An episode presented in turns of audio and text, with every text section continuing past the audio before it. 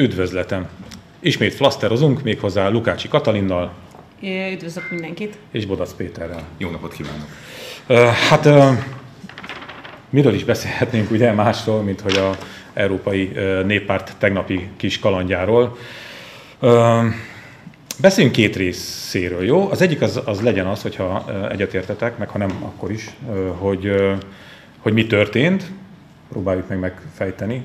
A másik meg az, ami nekem nagyon-nagyon tetszett, és megmondom őszintén, hogy most biztos sokak haragját magamra fogom vonni, de tudom, hogy ezt én történelmi pillanatokként kellett volna megélni ezt a tegnapi napot, de én a végén már röhögtem.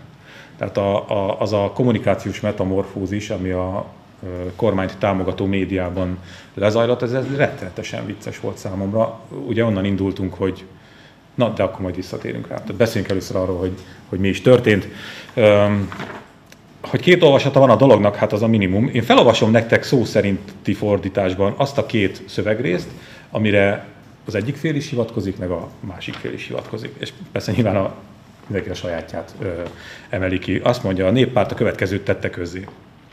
Az Európai Néppárt politikai közgyűlésének szavazását követően a magyar Fidesz tagságát az EP elnökségének közös javaslata és a Fidesz közös javaslata után azonnali hatály, azonnal hatályon kívül helyezték. Tehát ez a, a néppárt elnökségének is ez volt a javaslat, a Fidesz egyetértett, és a pártot felfüggesztették. Ugye ezt mondja a néppárt. Na most ezzel szemben a Fidesz által belobbizott mondat, az meg így hangzik, az Európai Néppárt elnöksége és a Fidesz együttesen egyetértenek abban, hogy a Fidesz felfüggeszti a tagságát az Európai Néppártban, amíg az értékelési bizottság jelentése készen áll. Igen, erről beszélt Hollik István, hogy ez nem, a, ez nem úgy függesztették fel, hogy felfüggesztették, hanem felfüggesztették, tehát hogy um, ezen lehet szőrözni. A lényeg az, hogy abban a hibában nem szabad esni, hogy dicsérjük Orbán Viktor zsenialitását mondván, ó, hát ebből az abszolút vereségből is ő győztesen jön ki, mert ez nem győzelem, nyilván nem e, ért, vagy értett teljes kudarcot, mert az lett volna talán a legteljesebb kudarc, hogyha abszolút kivágják a néppártból, de így is alkokat kellett kötnie, és így is meg van kötve a keze, és így is presztízs veszteséget szenvedett el. Szerintem ez az egész kommunikáció olyasmi, mint amikor egy párkapcsolat már ugye a végéhez közeledik, és a felek azon vitatkoznak, hogy ki mondja ki azt, hogy akkor vége, tudom én, mert akkor már talán valamiféle hívúsági kérdést csinálva az egészből egy kicsikét jobb pozícióba kerül az egyik, mint a másik, és akkor most mondtak valamit a európai parla, vagy a, a néppárti különbözőféle felek, ami ugye azért tök jó, mert mindenki úgy magyarázhatja otthon aztán, vagy a saját közönségének a történteket, ahogy éppen szeretné. Ugye az Orbánék is elmondhatják azt, hogy ők kérték, vagy ők javasolták a felfüggesztést, mint hogyha önként függesztődnének föl az Európai Néppártban, míg azok is, akik éppen ezt kezdeményezték, mert már elegük volt az Orbánékból, mondhatják azt, hogy na, valamiféle sikert értünk el. Itt egy, érdekes dologra azért felhívnám a figyelmet, a, a, az olasz néppárti képviselet nevében Salvini mondta azt, hogy ez tragikus dolog, vagy legalábbis úgy minősítette ezt az egész aktust, a, a Fidesz felfüggesztődését, ami, ami negatív fejlemény. Ő az egyetlen, aki azt mondja, hogy ez egy, ez egy rossz megoldás, ez egy rossz kompromisszum, vagy rossz fejlemény az egész történet. És az a vicces ebben, hogy a Salvini azt mondta, hogy ez tragédia, ez felháborító, és közben a koalíciós partner azt meg azt mondta, hogy az a felháborító, hogy nem zárták ki a Fideszt, úgyhogy az is egy jó hely lehet mhm. Olaszország most. Zűrzavar. Na, képzeljétek el, az történt, hogy én tegnap este, miközben figyeltem, és így egy, egyre vidámabban figyeltem a fejleményeket, az origó hatására világosodtam meg. Az origó miatt állt össze... Ez egy teljesítmény. Ez nem, de igen, igen, igen. Vala, egy, egy terv, vagy egy, egy esetleges forgatókönyv a fejembe. Elmondom, hogy szerintem mi történhetett. Méghozzá indul az egész, hogy az origó azt írta, hogy miközben a, a, a legfrissebb és nyilván még egy kicsit ilyen felszínes sajtóhíreknek az volt a címe, hogy felfüggesztették a Fideszt, és azért látjuk, hogy nem teljesen egyértelmű a dolog. És ebben a, a hát minimum bizonytalan hangulatban ugye az Origo mint az Aurora ágyúi magabiztosan beledörrentette a, légtérbe az információt, hogy nem rúgták ki a Fideszt, és nem is függesztették föl. És ezen akkor így nagyon lehetett röhögni, hogy, hogy már megint valami párhuzamos világegyetemben működik a origó, de nem ez történt, hanem szerintem az történt, mert hogy aztán ez ugye a kommunikációs főcsapásvonal a Fidesznél, hanem szerintem az történhetett, hogy a kormánymédiát ugye az utolsó napokban, hogyha megnézitek, azt ilyen harci üzemmódba állították.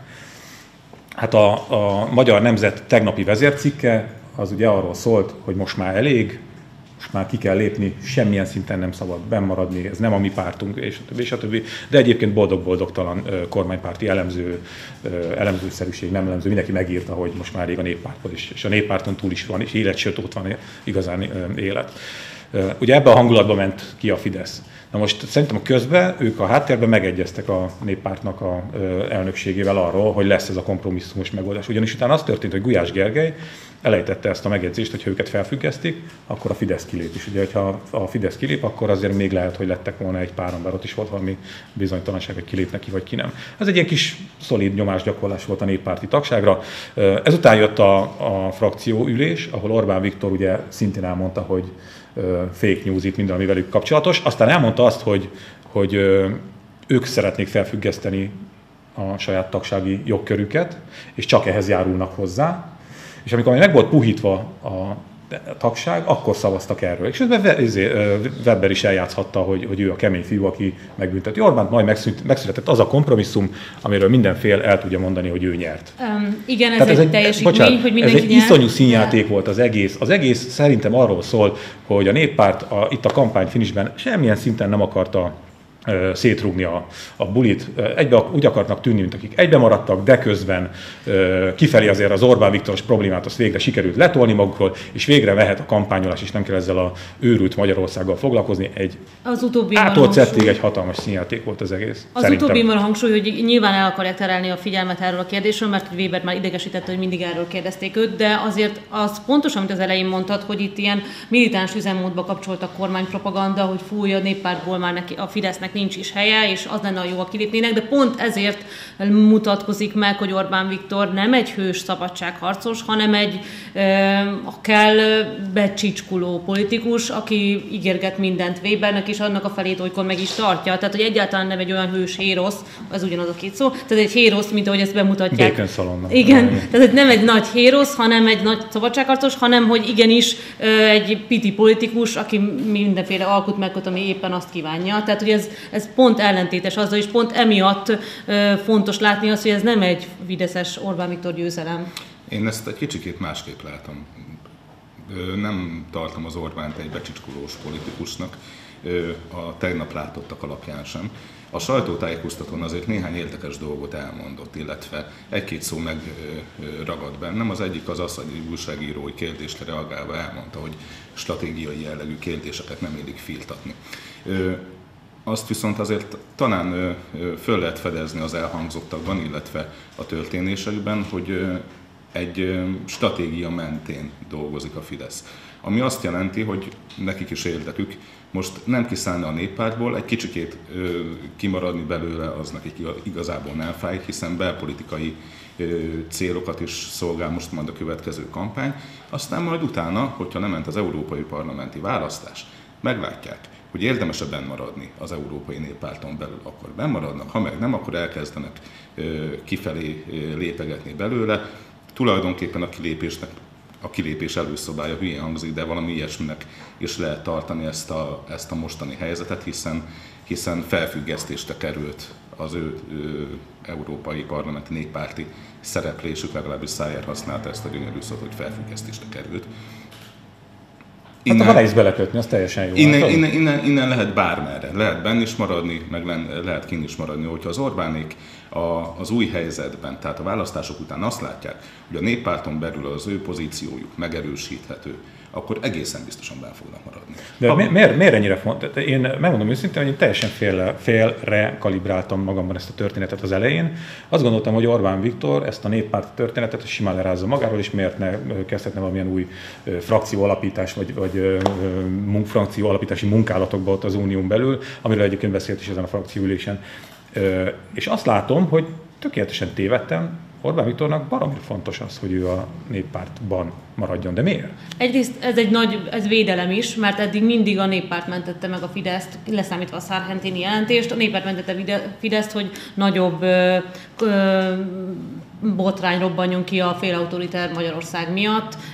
Másrészt pedig nyilván az alkupozíció is sokkal erősebb a legnagyobb frakcióban, tehát sokkal több pénzt is tud gyűjteni, amiből él Orbán Viktor, tehát hogy ebből a szempontból létszükséglet, és ezért is fontos, hogy ez akkor is vereség Orbán Viktornak. Az lett volna a totális vereség, ha kivágják a néppártból, de azzal meg Magyarország nem biztos, hogy jól járt volna. Igen, tehát, hogy lehet, hogy, lehet, hogy nekünk ez így a leghálásabb, sőt, ebből a szempontból a kampány döntő lesz, mert hogy Fidesznek a lehető legtöbb széket kellene megszerezni a parlamentben, hogy számoljanak vele a jövőben is, hogy szüksége legyen rá. Viszont a csodafegyver, a sorosozás, meg a brüsszelezés most nem teheti meg, mert így árgus szemekkel fogják figyelni, hogy hogyan kampányol, mert nem szabad most már a saját pártját szídni. Tehát, hogy nem kénytelen lesz családtámogatási rendszerrel kampányolni az EP. Hát soros maradhat. A, egyébként a, hát. a néppártnak is érdeke, hogy, hogy bemaradjon a Fidesz a néppártban, hiszen tizenvalahány mandátumot hozhat Magyarországról a Fidesz. Tehát ők azért valóban a, a néppárt berkein belül egy fajsúlyos, fontos szerepet tudnak képviselni. Érdeke a néppártnak az, hogyha oda kerül a dolog, akkor megegyezzenek. Itt inkább arról van szó, hogy a tegnapi események után a az Orbánéknak az alkupozíciója szerintem legalábbis egy választási szituáció után javul, jobb lesz. Hiszen ők tudják majd megmondani azt, hogy mit tegyenek az adott szituációban. És igazából a felelősség sem rajtuk csattam már, mint ami a néppárt egészét illeti.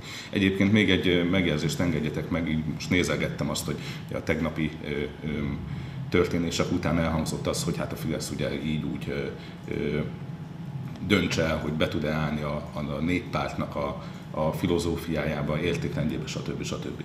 Utána néztem, hogy a, milyen, milyen ö, ö, sarokkövei vannak a néppárt értékrendjének. Egy 2009-es ö, választási kiáltványt találtam, tehát két ciklussal ezelőtti választás kiáltványt. Te voltál az első, aki letöltötte. Hát nem volt olyan nagyon nehéz, egyébként nem is éltem, hogy az ellenzéki politikusok ugyan mit csinálnak, hiszen két perc googlizás után azért rá lehet keresni. És ott pontok között szerepel egy nagyon több, több érdekes pont is van, de az egyik pont az konkrétan arról szól, hogy stratégiát alkotni arra, hogy Európán kívülről munkaerőt hozzanak be Európába. Hiszen ez a versenyképességét az Európai Uniónak legalábbis javítaná. 2009-től beszélünk. Ekkor volt Orbán Viktor a néppártnak az alelnöke, egyébként 2012-ig. Úgyhogy... De ilyen az Orbán kormánynak is volt. Hát én magam írtam meg még a ö, létező heti válaszban, hogy ö, egészen fantasztikus ö, ilyen bevándorlás segítő programot csinálta. Amit aztán utána vissza is mondtam. Igen, meg is bántam, hogy megírtam, mert addig legalább adtak pénzt ö, olyan célokra, hogy, hogy a, a, akik már menekül státuszt kaptak, olyan ö, családok ö, gyermekeinek a, a, az integrációját segíteni, meg az avodai ö, pedagógusokat ö, támogatni ebben, meg ilyen teljesen ilyen normális dolgok voltak benne, és azt nullára lőtték, miután én megírtam, hogy azt el is szégyeltem magam. Ö, az ö, nem vagyok ö, hát sok minden nem vagyok, viszont Fidesz tagként nem tudom, hogy a Fidesz ö, alapszabályban mi szerepel, de Orbán Viktor mondhatott olyat, hogy, hogy ő ott volt nála a kilépési nyilatkozat? Tehát, hogy az, az, az egy ilyen egyszemélyes döntés, ami ott az ő kezében állítólag hát papírosan? Nem, ami, nem kongresszusi ilyen, hatáskör esetleg? Hát lehet, hogy kongresszusi nem, mert tehát eléggé központilag vezérelt párt a Fidesz, de hogy csak nem egy személy, azért aznak biztos lennék, hogy azért ott valami, legalább az elnökségnek, vagy valakinek kell erről dönteni, de meghozhatta, tehát hogy Orbán Viktor Hát azt tudjuk, hogy csak hogy, hogy jogilag, jogilag ez mi lehetett ott a kezében. De hát végül is beszéltek is erről, már Gulyás Gergely ezt pedzegette, hogy ha felfüggesztik, akkor kilépnek, ami aztán végül is nem történt meg, de tehát a lényeg az, hogy szerintem lehet ott nála egy papír, de hát nyilván ez is egy bluff, tehát valószínűleg ez ágában nem volt. Én még egy aspektust vetnék föl, ami számomra fontos kereszténydemokrataként, hogy ugye Orbán Viktor azzal köszönt be a harmadik, a kétharmad után, hogy ő valójában nem illiberális demokráciát épít, hanem keresztény demokráciát, is. Most én ezért örülök nagyon ennek a döntésnek, mert erről, erről az úgynevezett keresztény demokráciáról állította ki egy bizonyítványt, hogy ez megbukott, ennek semmi köze a keresztény demokráciához, és az a, a belga úriember, hogyha jól ejtem ki a nevét, Benoá Lüdgen, akivel a Válasz Online készített interjút, ő mondja el, és nagyon szépen ő is a keresztény értékekre hivatkozva mondja azt, hogy vállalhatatlan. Orbán Viktor pedig a belga meg a skandináv politikusokról szoktak azt, szokta azt mondani a Fidesz, hogy mennyire keresztényetlen senkik, hát ők pont ezt mondják, hogy inkább a Fidesz a keresztényetlen.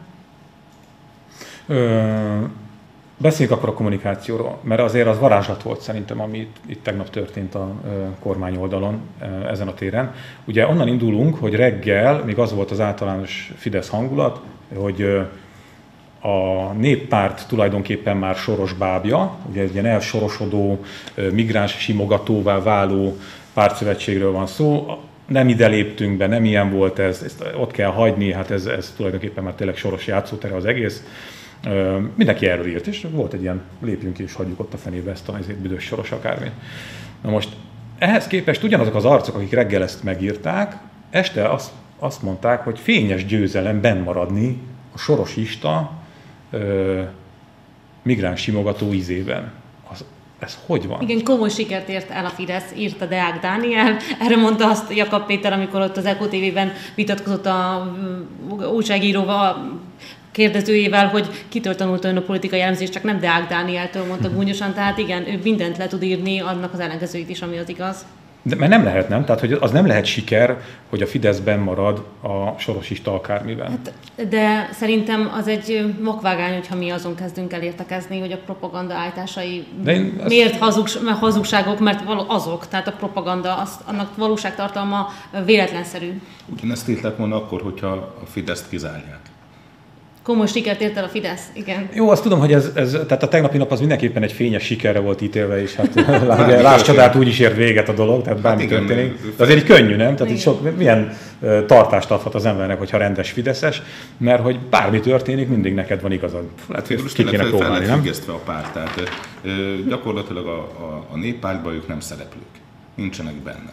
Ma, például, ma például már nincsen izé, vacsi meg, meg ami nem a étkezés szempontjából fontos, hanem azért, mert hát ott, ott egy ilyen ö, miniszterelnöki pártvezetői szinten azért eldőlhetnek dolgok, meg hát nyilván ott kell lenni, és Orbán Viktor már nem lesz ott ezen a bizonyos összejövetelem. Na jó van, hagyjuk őket? Ennyi volt? Ennyit tud ez a történet? Hát sokat tudunk még de nehéz. Tehát az biztos, hogy az is egy fontos tanulság, hogy Európától és Brüsszeltől nem lehet várni azt, hogy itt Magyarországról újra jogállam legyen. Ezt a mi kezünkben van, ezt nekünk kell megcsinálnunk, mert ezt helyettünk senki nem fogja. A másik még az, hogy a néppártra senki nem szavaz egyébként az európai parlamenti választásokon, hanem pártokra szavaznak mindenféle országokban azokra a pártokra, akik éppen szimpatikusak, vagy akik indulnak. A Fidesz egy a sok közül a néppártra senki nem szavaz. Mm, amit Kati mondta, szerintem az nagyon fontos, igen. Hogy hogy ez, hogy ez egy baromi nagy színjáték volt tényleg. És, és ilyen a politika. Tehát ennyi, ennyit tud az európai politika per pillanat. Hát ebbe vagy beletörünk, vagy nem, azt nem tudom, mindenki döntse el magának.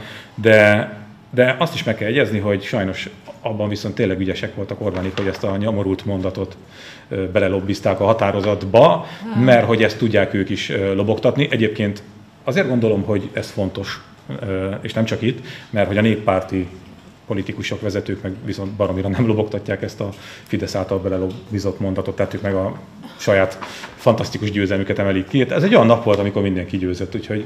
És ez igen, nyugaton elvileg pont valamelyik cikk ezt írja, hogy a nyugaton meg ezt tűnik sikernek, hogy ilyen kompromisszumos megoldást született, mert elvileg ez lenne a politika eredménye, nem pedig azt, hogy letaglózzuk a másikat és poligalázzuk és eltapossuk, de hogy igazából ezért nem szabad túlzottan sokat foglalkozni a kommunikációval, hanem tartalmi politikával, és akkor is felfüggesztették a Fideszt, akárhogy nevezzük. Most, hogy mondtad egyébként, hogy nyugaton ezt tartják sikernek, életemben először átfutott az én fejemen is, hogy nyugat megérett a pusztulásra. De tényleg. Tehát ők, Azt, ők valóban... a kompromisszumos siker, hát nem tudom, szerintem... Nem, nem, hogy, hogy, hogy, tényleg, hogy, hogy mennyire más kultúra az egész, nem? Hogy, a, hogy, mi, hogy mi úgy ö, szocializálódtunk a magyar politikai térben, hogy, hogy hogy le kell győzni a másikat, és hogy is keményen, és izé. És, és azért vagyunk ott, ott ahol, az és azért szerintem, ha megkérdeznek általában egy átlagembert, hogy hol jobb élni nyugaton vagy Magyarországon, persze szeretjük, én is imádom Magyarországot, soha nem mennék, de hogy azért tudnánk fejlődni egy kicsit nyugathoz.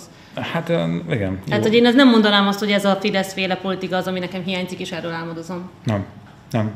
De azt, azt még én azért leszögezném itt a végén, hogy én is elkapkodtam tegnap a kis gyors, szarkasztikus elemzéseimet. Igenis ez a vacakság, ami tegnap megszületett, ez megadja a lehetőséget a Fidesznek arra, hogy, hogy ő is valamely sikernek értékel a tevékenységet. Ugyanakkor tökéletesen igazad van, mert azt ne felejtsük el, hogy a Fidesz per pillanat fel van függesztve. Tök mindegy, hogy ki mondta. Teljesen mindegy, hogy ki javasolta. Ki csatlakozott hozzá. A Fidesz fel van függesztve, és ez rohadt nagy szégyen. 193. 192-es mond 3 arány. Há, igen, igen. Nos, Kovács Imre szociológus adott egy interjút a 168 órának, és nagyon sokat beszélgetünk itt a, ebben a műsorban a vidékről, és úgy tűnik, hogy nem lehet eleget, mert hogy ahogy elkezdtünk elmélyülni itt műsoron, műsor, műsor a témába, nekem kezd úgy tűnni, hogy, hogy vidék átalakul, megváltozik, nem pozitív van, egyszerűen úgy alakulnak a dolgok, hogy az a vidék, amit mi megszoktunk, megszerettünk, ahol felnőttünk,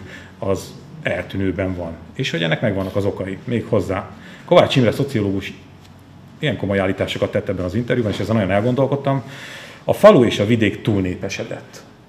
Tehát miközben arról szoktunk beszélgetni, hogy ugye én is járom ezeket a 10-20-30 fős falvakat, hogy eltűnnek az emberek, meg, megszűnik a falu, ő meg azt mondja, hogy, el, hogy túlnépesedett a vidék, méghozzá azért, mert nincsenek munkahelyek, nincs föld, nincs, amiből a vidéki emberek meg tudnának élni. Budapest felszívó képessége az vagy nincs, vagy már megszűnt, vagy épp most nem működik, de hogy most per pillanat ugye Budapest lakossága is inkább csökkenőben van, és ezért túl sok ember a vidéken, akik igazából nem tudnak mit kezdeni magukkal, mert nincs hol mit kezdeni magukkal.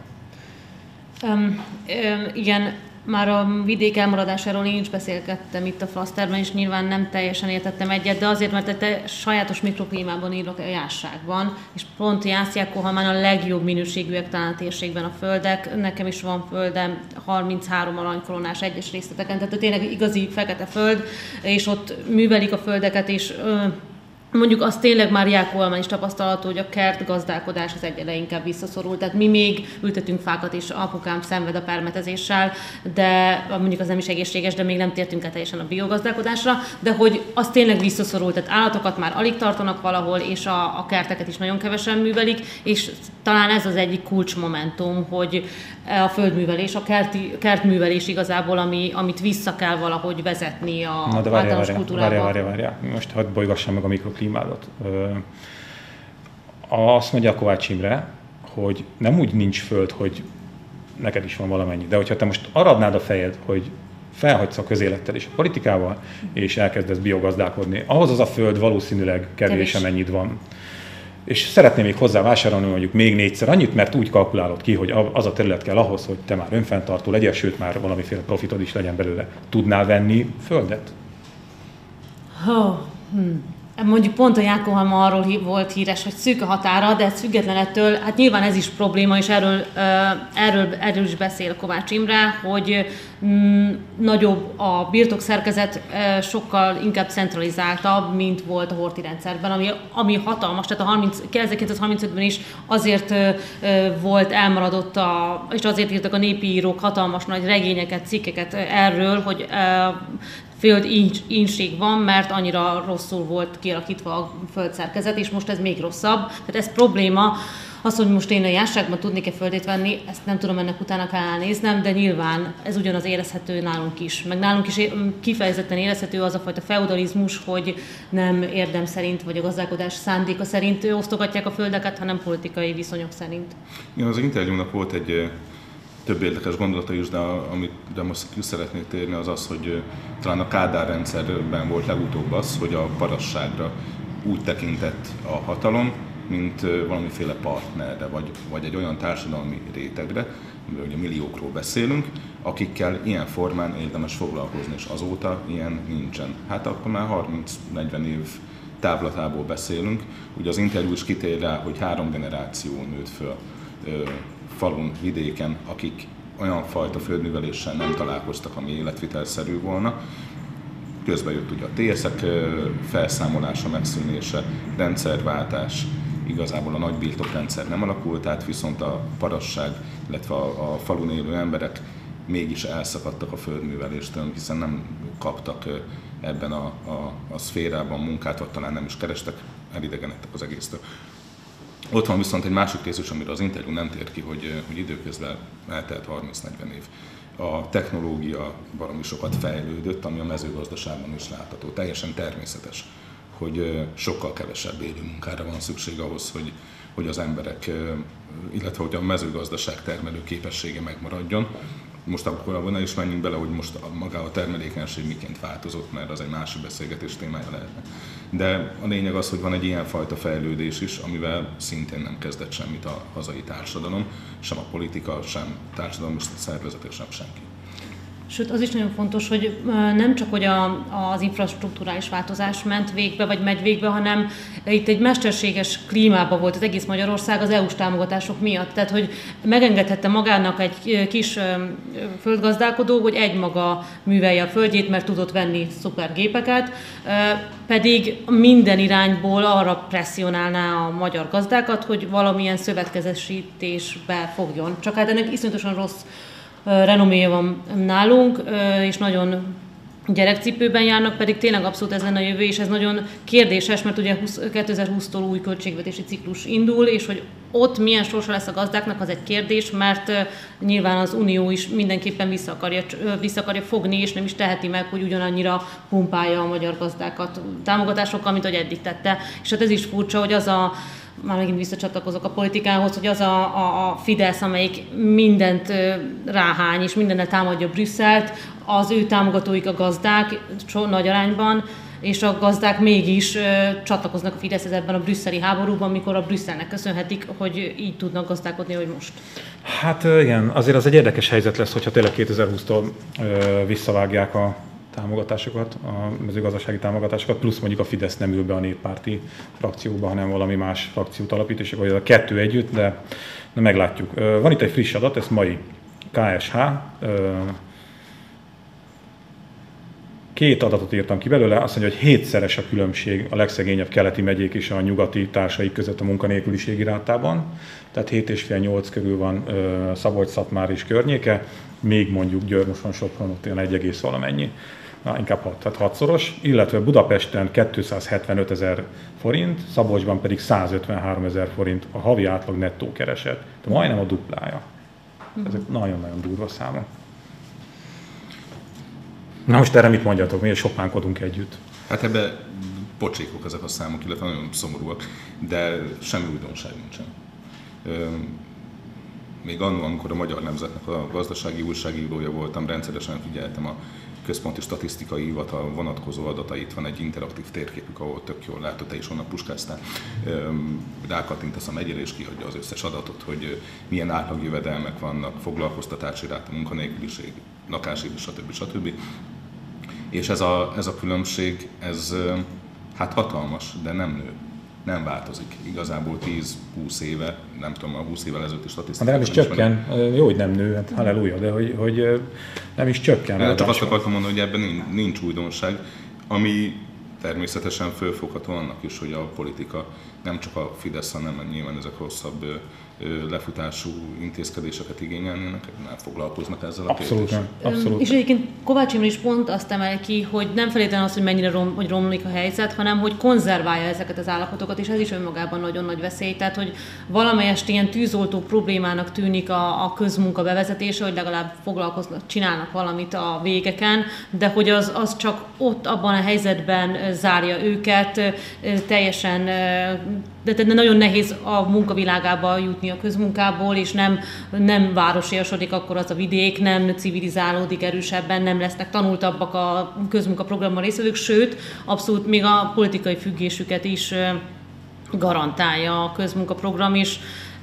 Tehát, hogy ez tényleg aggasztó, hogy mi zajlik a falvakban, és ahhoz nem érződik a két, pedig kétharmaddal bármit kezdhetne a Fidesz, nem csak a jogállamot bonthatná le, hanem felemelhetné a vidéket, és nincs akarat ehhez, pedig sokkal inkább a történelem könyvekbe kerülne azáltal Orbán Viktor, hogyha élt volna ezzel a gigantikus marsal segélynél is nagyobb uniós támogatásokkal, amit megkapott Magyarország, és ezzel sajnos abszolút eljátszotta ezt a lehetőséget. Bármit lehetett volna. Tényleg ennyi pénzzel, ilyen támogatottsággal, harmadik ciklus óta, ha az lett volna a Fidesznek az elképzelése, hogy mondjuk ilyen, ilyen uh, high-tech uh, informatikai hatalmat hoz létre Közép-Európa szívében, már azt is megcsinálhatták volna, mert akkor ráállítják az oktatást, ráállítják az infrastruktúrát, úgy adják az adókedvezményeket, olyan cégeket, mi lehetnénk adott esetben Közép-Európa szilíciumvölgye, ha lett volna ilyen terv. De nem volt semmi az égvilágon, és most ne tessék idehozni a falusi csokot, mert az egy ilyen izé lesz. Az még csak nem is szépség Az tavasz, is az nem tudom mi. Hát körülbelül, körülbelül, ugyanis ezeket a problémákat nem fogja megoldani, és amit mondtok egyébként sajnos az van, hogy ez nem most keletkezett. Se a föld probléma, ugye az a rendszerváltás, amikor Igen. szétverték a szövetkezeteket, amelyek persze nem voltak jók, de hát nem lehetett úgy szétverni, ahogy szétverték. Az onnan indul is folyamatosan ez a probléma, és eh, ahogy te mondod, az a jövedelem különbség meg mindig is volt, és ez se csökkentett, ez is egy ilyen folyamatos probléma. És Kovács Imre a birtok szerkezetről is azt mondta, hogy annak az alapjai már 2004-ben kialakultak, tehát tényleg az is egy korábbi probléma. Egyébként, ha már a falusicsok ö, szóba került, kicsit utána néztem, hogy mégis milyen feltételekkel, milyen településekre, településeken lehet igénybe venni három gyerek esetén 10 millió forintos támogatást. Ugye 2000 valamennyi településről beszélünk országszerte, egyébként van közöttük Balaton melletti település is. Kérdés, hogy ott ez valamiféle spekulációs befektetést majd be fog-e indítani, vagy nem, de ez teljesen mellékes. A lényeg, hogy olyan településekről beszélünk, amik ugye néptelenednek, 5000 főnél kevesebben laknak ott és néptelenednek. Nem ok nélkül néptelenednek el, hanem azért, mert feltételezem nincsenek meg a infrastruktúrális feltételei annak, hogy ott normálisan lehessen élni. Most az egy dolog, hogy nincs munkahely. Lehet, hogy van, lehet, hogy nincs, de mondjuk tegyük fel, hogy nem nagyon van. Tehát nincs iskola. Ugye itt a Flaszterben is többször beszélgettünk, vagy beszélgettetek arról, hogy milyen, milyen feltételek nem adottak ahhoz, hogy vidéken normálisan lehessen élni. Nincs patika, nincs iskola, buszmegálló talán még van, posta nincs, kocsma sincsen, igazából semmi nincs, ami miatt ott lehetne élni. Na most, hogyha én elszállom magam arra, hogy három gyermeket vállaljak, és még vidékre is költözem, mert 10 millió forint az, az mit old meg ebből? Mit old meg? Tehát attól lesz iskola? Nem lesz Nem, iskola. hát van egy házad, amihez viszont nincs föld, tehát gazdálkodni És nem tudsz majd eladni. Igen, igen, igen, igen. Hát erről beszéltünk pont a hogy, hogy azért nem újítanak fel épületeket, mert többe kerül a építőanyag, mint amennyit egyébként ér az ingatlan maga. Új építésénél meg hatványozottan ez van, hogy nem érdemes egy házat felhúzni, mert, mert mondjuk 10 millióba került az építkezés, és három ér lehetne elpasszolni. Na, köszönöm, hogy itt voltatok és beszélgettünk. Ugye Orbán Viktor tegnap azt mondta Brüsszelben ezen a nemzetközi sajtótájékoztatón, hogy 20 év múlva már ő fogja vizsgálgatni, ha így megy minden tovább, a más országoknak a demokratikus állapotját. Én meg arra vagyok kíváncsi, hogy ezek alapján, az adatok alapján, amiről itt beszélgettünk, hogy fog kinézni 20 év múlva Magyarország, főleg a vidéki Magyarország. De még mielőtt teljesen elköszönnénk, ami biztos, hogy jövő héten is lesz flaster, de ami még biztosabb, hogy itt a lap, mert nekem már van, és holnaptól megvásárolható. Hát a címlaphoz ugye A külcsi, a néz ki. belvet sokkal értékesebb, mint a külcsi jelen esetben. Úgyhogy tessenek venni. A vezércikk is a tegnapi eseményekkel foglalkozik. Köszönjük a figyelmet.